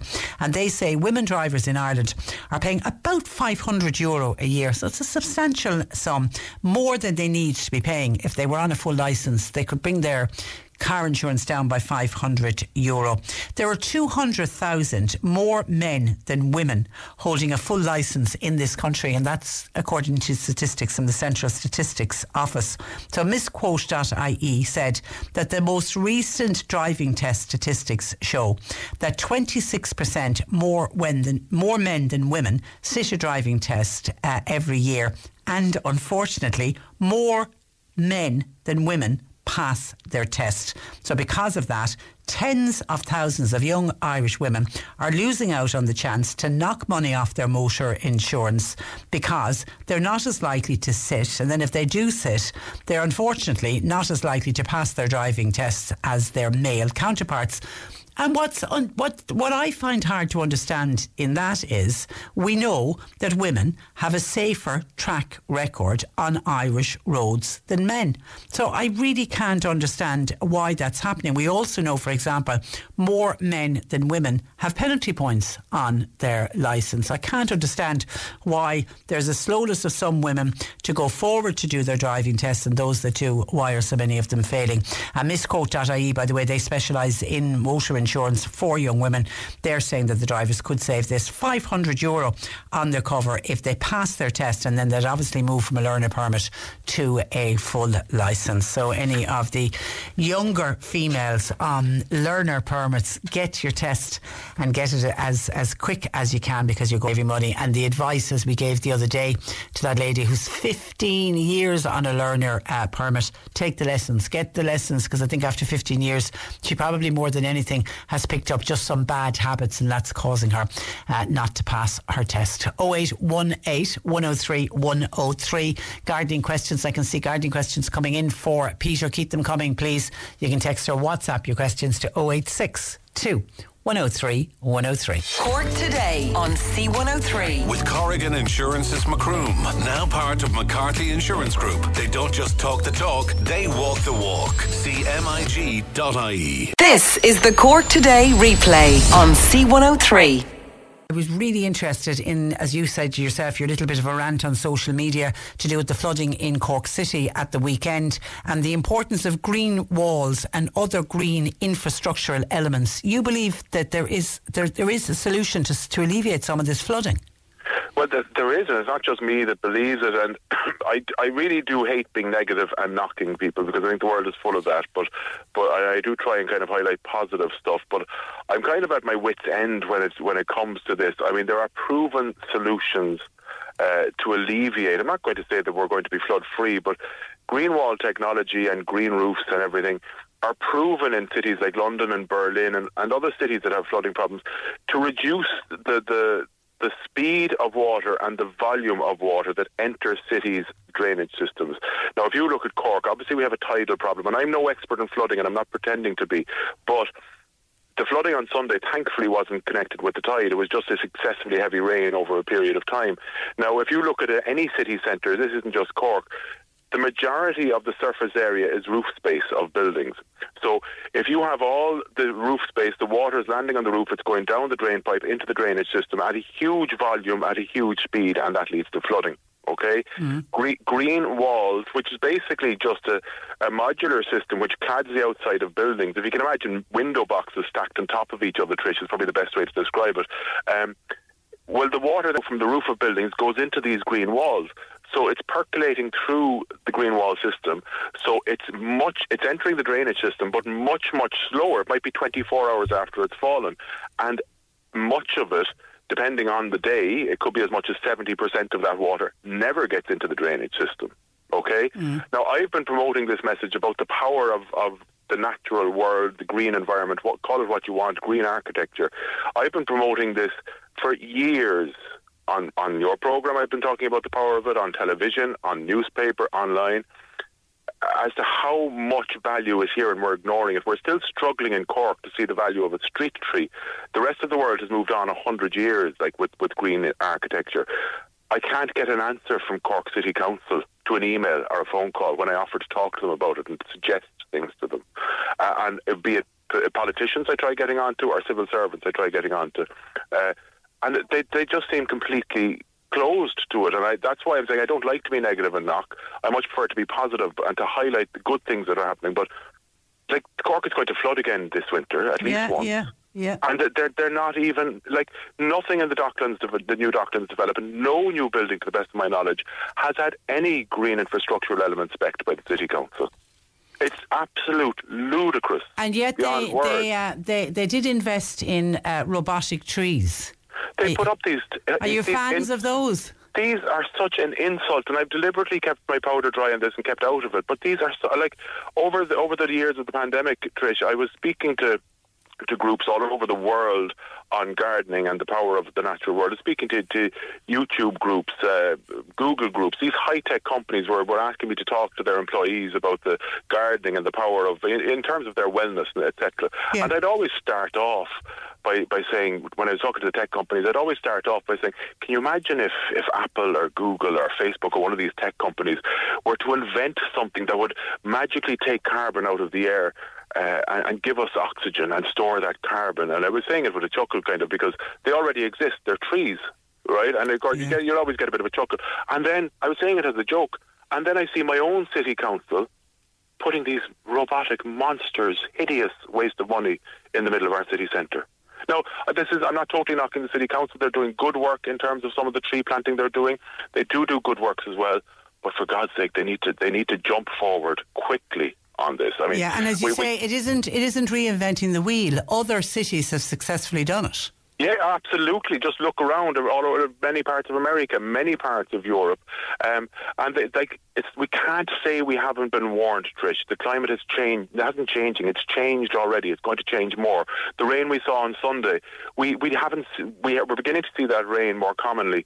We used to see that when you were a child, when I was a child. We never saw that type of rain. Mm. We're seeing it. We have been warned. It's going to happen. You know, we're, we're one of the cities that are at risk there are ways to alleviate this, you know, but but they just they, they don't seem to have any appetite for it. Okay, Anna is straight away with the text saying 100% agree with Peter Dowdall and everything he's saying today. Thank you, Peter, uh, for speaking up. Hopefully, somebody, the powers that be, are listening because that's what we need. Okay, listen, let's move on with uh, questions in from listeners. John Paul is taking the calls 0818 103 103. A Kanturk listener says, My cactus are beginning to bud now. Do I water or feed them or just leave them be? And I'm assuming they're talking about a Christmas cactus because I was only looking at mine yesterday and I can see all the little buds are appearing. Yeah, I, I, I presume that is what they're talking about. And I, you can give it a drop of water certainly because uh, you you you do want to sustain it, and it could lose some flower buds if it dries out completely. But certainly don't overwater it. But give it a drop maybe every kind of week or two weeks at the moment, just to keep it a bit moist. You know, indoor plants and these cacti in particular are very they, they really tell us when they need water. So they, they, they'll go very limp and bedraggled, and they can be quite dramatic. You know, the way they're normally quite erect and, ah. firm. But they can go quite limp and nearly fall onto the pot uh, to tell you they need water. So don't err on the side of overwatering, but do give them a drop of water. Uh, and I'd say this Christmas cactus could end up maybe being a jazz festival cactus. If it's in bud already, it may be in flower a bit, bit soon, but enjoy it whenever it comes. And anyway. they are magnificent when they flower. They're absolutely, yeah, I'm, I'm a big fan as well. Question for Peter, please. Uh, could Peter suggest suitable plants for an indoor hanging basket? I want to put one in the bathroom and I want to put one in the patio. From a Bantry listener. Indoor hanging baskets. Lovely idea. Yeah, lovely idea. Now, when it comes to, and of course, indoor plants are one of the best things you can bring to the house because they'll give off fresh oxygen and clean the air. I mean, they're proven to be among the best air purifiers you can get. Um, when it comes to indoor plants, though, you do need to look at things like light levels uh, and and drafts and things like this. So in other words, if it's near an opening window or an opening door, this will determine which plants you need to use. So I can't really go into specifics because I don't know those details. However, what I would look at using are things like the spider plant, which is an old-fashioned one that might have been in your grandmother's house, but it's now it's now all over Instagram and the trendy restaurants of London and things. It's, it's, it's really making a comeback. So the spider plant is a great one. You're also looking at things like maybe poor man's orchid, which doesn't get too tall uh, and you're looking at things like scindapsus and things like this. Without, I could spend the whole program talking about the different ones for the different light levels and that, but you're probably as well off uh, to have a quick Google and to, to see the, what the light levels are. So your your some your balcony is probably going to be quite bright, but the, the areas inside the house might be quite dark. So do and there's nothing really will do where there's zero light levels. Um, but but have a look online and you will see some some good. Uh, ivy is another one that is, that will do quite well inside as well. But uh, have a look at your light levels in in Google different plants for the a dark room or a bright room, and that will give you better ideas. Okay, Anne in Mitchelstown has problems with camellias. She can never manage to keep one alive. What is she doing wrong? The, the the main thing with camellias is well, there's two main things. Number one is the pH of the soil. They like to grow in an acidic soil, so that soil, uh, Trish, with a lower pH, a pH of, of seven or slightly under it. So if it's growing in a, a pH over that, which is limey soil, it won't thrive and it could get to the point of dying absolutely. And that could well be the problem. Um, the other thing that camellias really don't like is to be facing south. So if they're getting very, very sunny, uh, harsh sun in the morning, let's say facing east or south or southeast, they don't like that either. And if it's severe enough, that could kill them as well, I'm afraid. So I imagine it's most likely one of the two. If she's growing it in a container or, or in a pot, uh, then it could just be simply drying out. So that could be the problem. Uh, Peter, I've got a lot of pears, said this listener, and I just can't ripen them this year. Would you have any suggestions to ripen pears? Move to Portugal. Yeah. Wouldn't it be lovely? Wouldn't it? The, and pears very often don't ripen in our climate because at the time that they should be ripening during September and even now, it, the temperatures have gone. It's it's too cool for them to ripe. So I would go back to the, the banana trick, Trish, which we've mentioned before in your Yeah. program, particularly for ripening tomatoes.